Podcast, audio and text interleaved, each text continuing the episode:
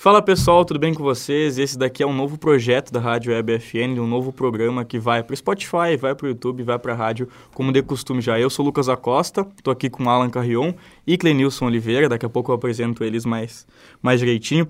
Mas qual é o tema desse novo programa? O tema do novo programa é a competição que mexe com o coração de todos, sem exceção, que é a Copa do Mundo. E por isso que esse é a Copa e eu, tá bom? Então é um programa semanal que vai trazer informações, curiosidades, opiniões sobre a Copa, mas além disso, nossos focos são histórias. E por isso, toda semana a gente vai trazer convidados aqui para vocês que vão contar aí um lance, um jogador, um jogo, um título, qualquer coisa, o que mais marcou nessa pessoa em Copas do Mundo ok? Então, apresentando agora sim, Clenilson Oliveira, técnico aqui da Rádio Web FN, vai participar hoje e eu tô aqui com meu amigo Alan Carrion, que estará nos programas junto comigo. É sempre uma alegria estar dividindo a, a bancada contigo, Lucas. Com o Clenilson já dividimos aí quatro anos a sala da técnica. Eu acho, Alan, que é a primeira vez que eu estou com o Clena na, sentado aqui dentro, sabe? Eu acho que eu também. É a primeira... Fala, Clena. Tudo bem contigo? Tudo bem prazer estar aqui com vocês nessa mesa para sonharmos, relembrarmos boas histórias e tristezas, vitórias e prospectarmos a faz parte, Copa né? Aqui. É a Copa que, como eu falei, mexe com todo mundo, né? É, mas antes das histórias, a gente vai falar um pouquinho sobre a Copa do Mundo, pessoal. Qual é a expectativa de vocês para essa Copa? Porque, assim, é, trazendo a informação agora, né? Todo mundo sabe que a Copa do Mundo é numa época diferente. É no final do ano, calor aqui, vai dar para fazer churrasco, tomar cerveja toda, todo jogo da todo jogo boa, né? do Brasil boa. pelo menos vai dar.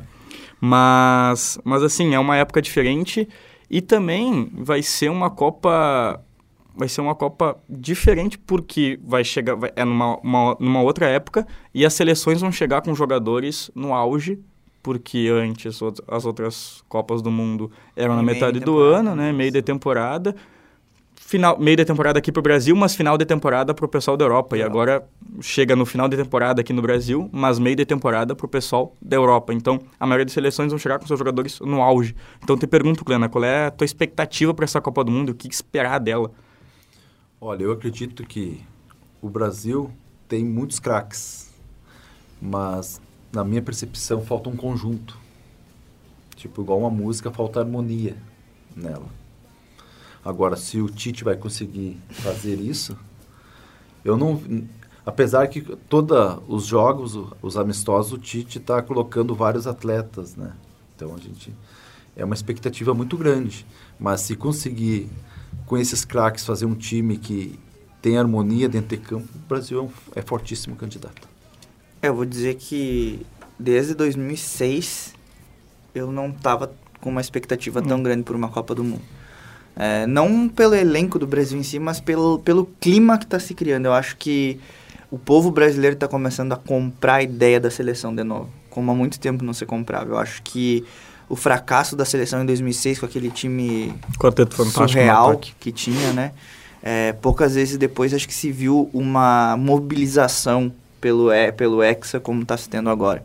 Então, é, eu vejo que tem muita torcida, por exemplo, pelo Neymar, para que ele consiga trazer uma Copa do Mundo, é, até pelo, pelo próprio Tite. Eu tenho ali as minhas discordâncias, porque às vezes eu acho que ele puxa Muitas. muito pro, pros bruxos dele, muito para jogadores que quase passaram o Renato por, Portaluppi. É, né? quase que, quase que puxando para aqueles jogadores que jogam no Corinthians ou alguma coisa nesse sentido. Acho que já teve mais disso, hoje é mais tranquilo. Sim, é, só, eu tenho medo é que, por exemplo, ele caia na pilha e acabe convocando Daniel Alves Renato, Renato Augusto. Augusto. né? É, de, desses jogadores aí, não, não, não dá mais para esperar alguma coisa na Copa do Mundo. Agora, tem muitos jogadores aí que estão despontando, que eu acho que até a convocação final vai ser uma briga bonita ali, principalmente no ataque. Martinelli ontem jogou muita bola no Arsenal. Então, é, eu vejo aí que tem um... Eu acho que faz muito tempo que o brasileiro não estava tanto na expectativa como está nesse ano. Eu não sei se o Clena concorda comigo, mas eu, eu vejo... Tenho essa, essa, essa, esse misticismo por trás do, da seleção brasileira que o Brasil tem que chegar mal no, na Copa do Mundo para ser campeão, como foi em 2002, que o Brasil quase não se classificou para a Copa.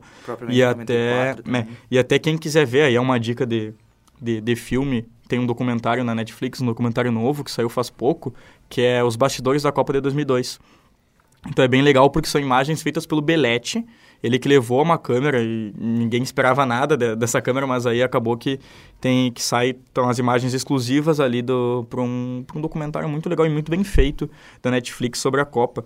É, e mostra toda essa passagem aí no, nas, nas eliminatórias, que o Brasil chega é, nos últimas, nas últimas duas rodadas perigando a não ir para a Copa e consegue. E aí chega, depois passa 2006, 2010, 2014, 2018, e todas elas o Brasil chega mais tranquilo. Eu falei uma bobagem agora, tá? Eu esqueci da Copa 2014. 2014, 2014 o Brasil foi campeão das confederações. Era uma expectativa muito grande por ser em casa, né? Isso. Só que aquela tragédia, entre aspas, tragédia esportiva, que, que aconteceu em 2014 parece que cria um bloqueio mental na, no, no torcedor que, nossa, só de lembrar daquele é, e agora esse ano, em 2018, eu falei, esse ano em 2022, o Brasil chega de uma maneira quase invicta, invicta, invicta no, na, na, nas, eliminatórias. nas eliminatórias. Acho que o último jogo que o Brasil perdeu foi a final da Copa América. Né, Contra né? a Argentina. Argentina. E chega aí com uma expectativa muito alta dos torcedores. Eu não sei se o, o Kleiner é um pouco mais velho que eu, um pouquinho só, mas essa, essa expectativa, tu já viu ela em algum outro momento, em outras Copas? Porque essa mesmo, como o Alan falou, eu acho que está sendo bem diferente. Eu acho que a, a Copa de 94, né, foi uma Copa que, que todo mundo estava esperando, assim, e tinha essa emoção. A Copa de 94 mostra, pelo menos aprendi com essa Copa, que futebol tem um momento. Às vezes tu tem um bom time, mas precisa aquele momento. E o interessante é que a, a Copa do Mundo é, é poucos jogo, jogos, é um mês, um mês e um pouquinho. Então o momento é muito importante, como se fosse um time, tipo, ele começou a vencer e não parou de vencer, ah, né? De repente, ah, me lembro, não me lembro o ano da Copa, mas foi o que o, o, o Branco fez aquele gol. De falta? De falta. Na Copa 94. Então foi 94. Contra a Holanda. Isso. Tipo, era um bom time, tipo assim, entrou aquela bola. Talvez ali tivesse terminado o sonho, né? Mas tem aquela questão do momento, aquela questão que parece que torcida, o país, o mundo estava torcendo para o Brasil, que foi nos Estados Unidos essa Copa. É, um jogador até fala nesse documentário da Netflix que Copa não é a melhor seleção, né? É quem está no melhor momento, como o Plena fala. Exatamente. Porque, como a Plena falou, é um período curto, que se é um jogo que não encaixa o time, tu vai pra casa. E essa questão, tu pega de melhor, melhor seleção, se a gente for lembrar, tem duas grandes tragédias em termos de seleções com muita expectativa que aconteceram com o Brasil. Pega a seleção de 82, né? Aquela seleção com Zico, Falcão, é, é, efetivamente a palavra seleção, seleção mesmo. Uhum. Talvez ali não, não houvesse na história das seleções brasileiras um time tão fechado, tão bom, tão bem treinado, como era treinado pelo Taylor Santana, né? E também 2006, que o Brasil vem como atual campeão da Copa do Mundo, tem ali Ronaldo, Ronaldinho, Kaká, né? Um, uma, um Roberto Carlos, um senhor time e acabou por um vacilo ali do, do Roberto Carlos perdendo para a França. Então, talvez eu, eu, eu eu discordo um pouquinho do Kleina na questão dessa seleção ter muitos craques. Eu não vejo assim tantos craques. Eu acho que são muitos jogadores é, em momentos para bons né? em momentos positivos. É, eu vejo ali que o Rafinha é pensado num momento muito especial da carreira dele, né? Lucas Paquetá, tu vê o Lucas Paquetá, Bruno Guimarães, é, o Neymar talvez é o grande expoente. E eu acho que talvez essa seja a última Copa do Neymar. Não, me refiro craques porque jogadores que decidem pelos seus clubes, como uhum. o Neymar, o Vinícius Júnior. Sim.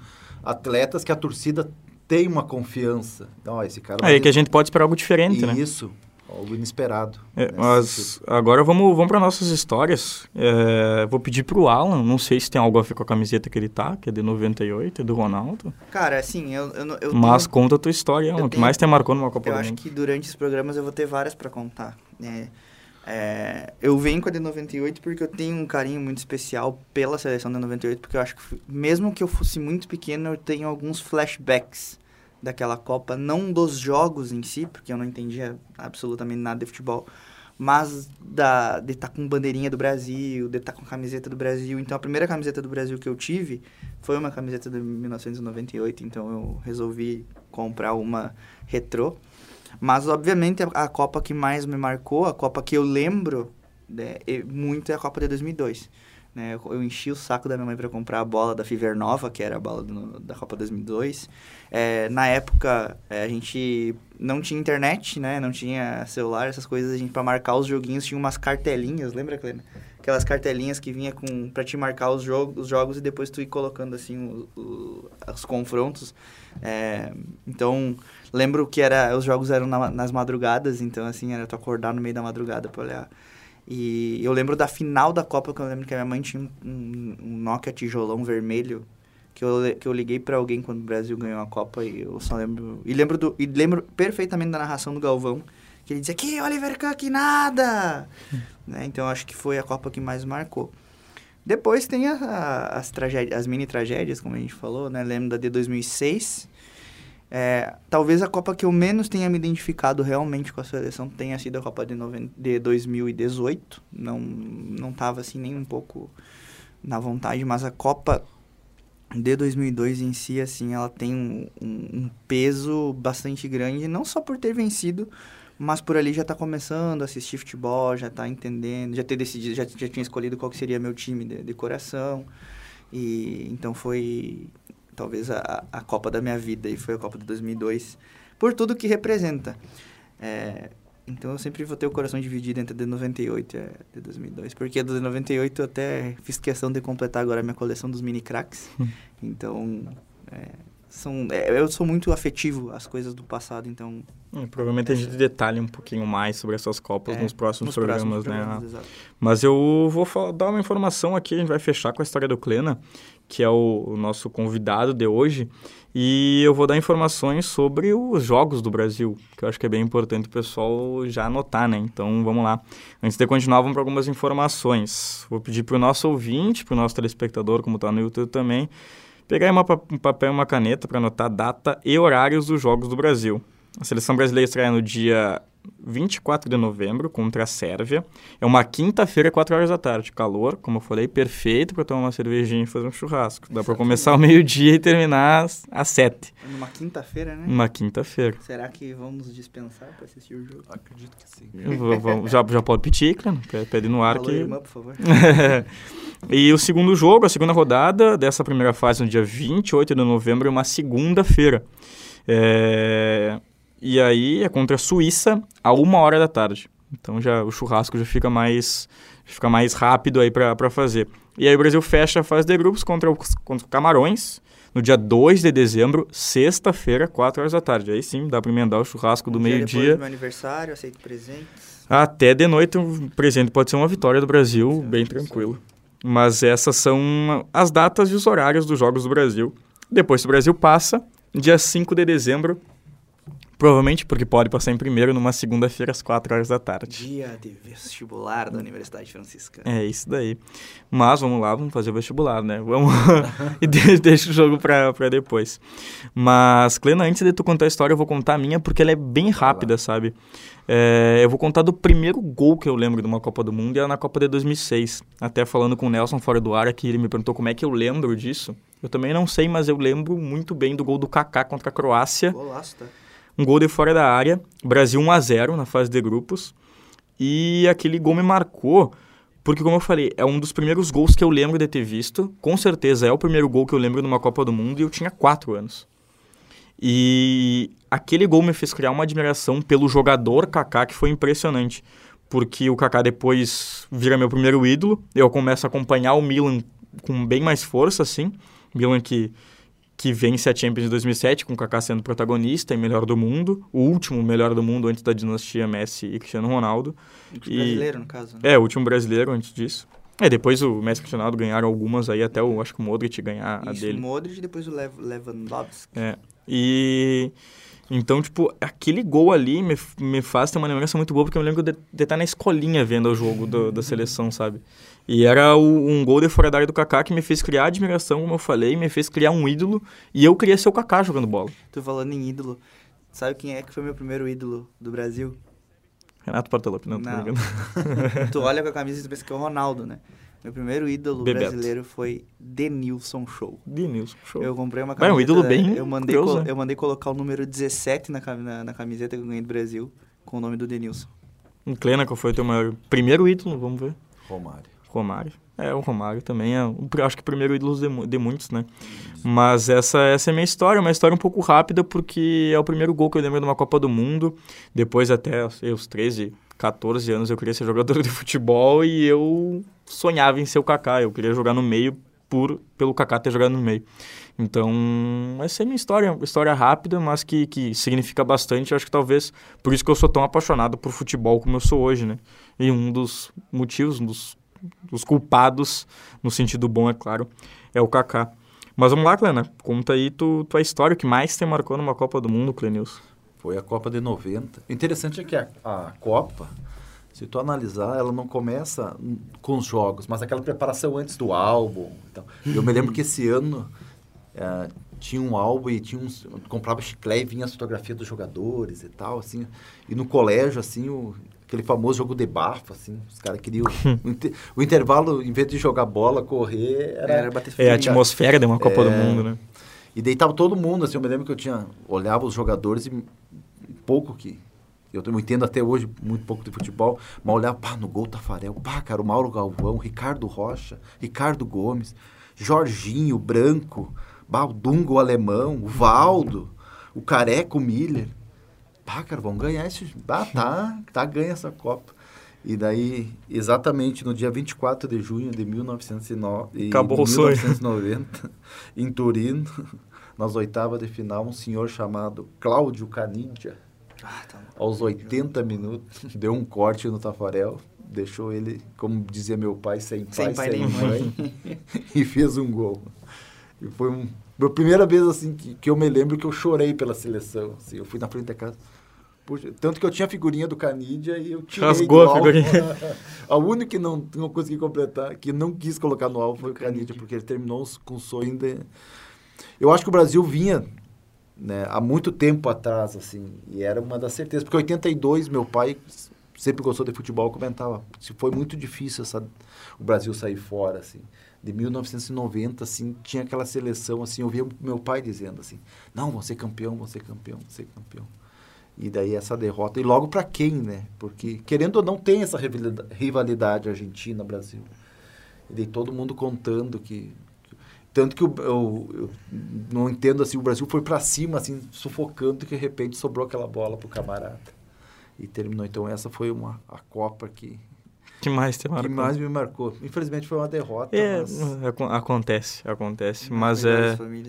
É, mas o, o, Brasil ele chega sempre numa, na Copa do Mundo com chance de ganhar. Isso, isso é óbvio. Sempre um dos favoritos. Isso é óbvio, como. até porque o Brasil tem cinco títulos. E eu acho Copa que uma das, das, das Copas que o Brasil era menos considerado favorito foi a de 94. Uhum que o Brasil chegou muito desacreditado. Muito. E o que o Romário e o Bebeto fizeram naquela Copa. É o que eu falei do, do misticismo, né? Talvez o Brasil tivesse que sofrer nessas eliminatórias para chegar agora é, no Catar com mais. Não digo mais chance, porque aí, como eu falei no, falei no titular, né? Os deuses do futebol às vezes. É, são imprevisíveis. É, são muito imprevisíveis. Mas a Copa de 94 interessante é que, não lembro, não sei, lembro, vocês eu lembro que eu estava sentado olhando a Copa e quando foi o Bajo bater, cobrado. Quem imaginou que o cara ia chutar para fora? Me diz, teve alguém Não sei vocês, eu tava... Eu não tava. Eu estava coberto no ventre. Eu não tava, eu, eu não existia ainda. Eu me lembro assim, pá, fez o gol. Mas estava, chutou para fora, então... Eu estava bebendo suco amniótico do cordão umbilical da minha mãe. Mas é, mas é isso daí, esse é o Acop e eu, como, como a gente já deixou, né? Antes de, antes de encerrar, Alan, é uma pergunta bem objetiva, assim. Se a gente vai ser ex, tu acredita no ex? Pela, olha, sou, todo mundo me conhece como ser o cara mais pessimista do, do planeta. Mas eu esse ano eu tô acreditando sim no Hexa. Esse ano até comprei camiseta porque esse ano eu acho que a gente vai poder. Já que eu não tenho alegria com o Inter, talvez com o Brasil aí tenha uma alegria. Eu acho que o brasileiro nunca desiste. Pode ser. Né? O brasileiro sempre tem esperança, é um povo de esperança. Então, toda a Copa é uma oportunidade. Infelizmente aconteceu a, a tristeza de 7-1 para a Alemanha, né? Aquela Copa ficou... Não, e o é, mais essa, essa Copa de 2014 talvez Isso. fosse, tipo, é nessas nos últimos anos que o Brasil chegou mais com expectativa por ter passado por cima da Espanha na Copa das Confederações. Isso. E aí toma essa, sapa... também, é, né? toma essa sapatada da, Não, da Alemanha. O mais triste é tu ver que a outra seleção desacelerou, né? Porque senão tirou que o pé, seria tirou o pé. mais. O maior- o mais preocupante daquela Copa foi ver a Argentina na final. E que teve muita chance de ser campeão. Isso. Muita chance. E a Argentina campeã no Brasil seria Trágico. Trágico. muito ruim.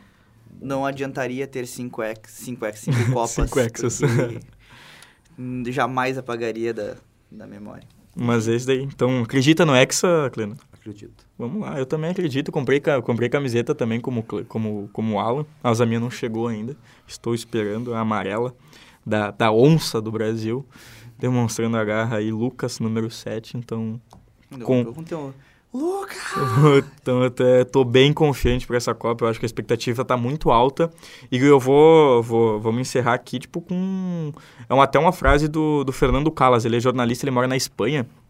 E ele falou num podcast que os europeus não esperam o que o Brasil tem. Então, talvez seja um bom, bom pensamento aí para o nosso ouvinte, para o nosso telespectador ficar pensando que o Brasil chega assim muito forte, como as outras seleções também chegam, mas, mas vai ser uma Copa muito parelha. Eu acho que esse é o principal, a principal questão, né? Eu acho que é isso, pessoal. Ou mais algum, algum comentário sobre Não, Copa? tem várias coisas pra falar, mas deixa pros Deixaremos próximos nos próximos programas. Eu gostaria de episódios. fazer uma pergunta para vocês. Fora o Brasil, que outro país vocês acham que tem chance de ser campeão? Eu sei que vai parecer louco e vai parecer assim que eu tô Senegal, contra. Argentina. Mas Argentina.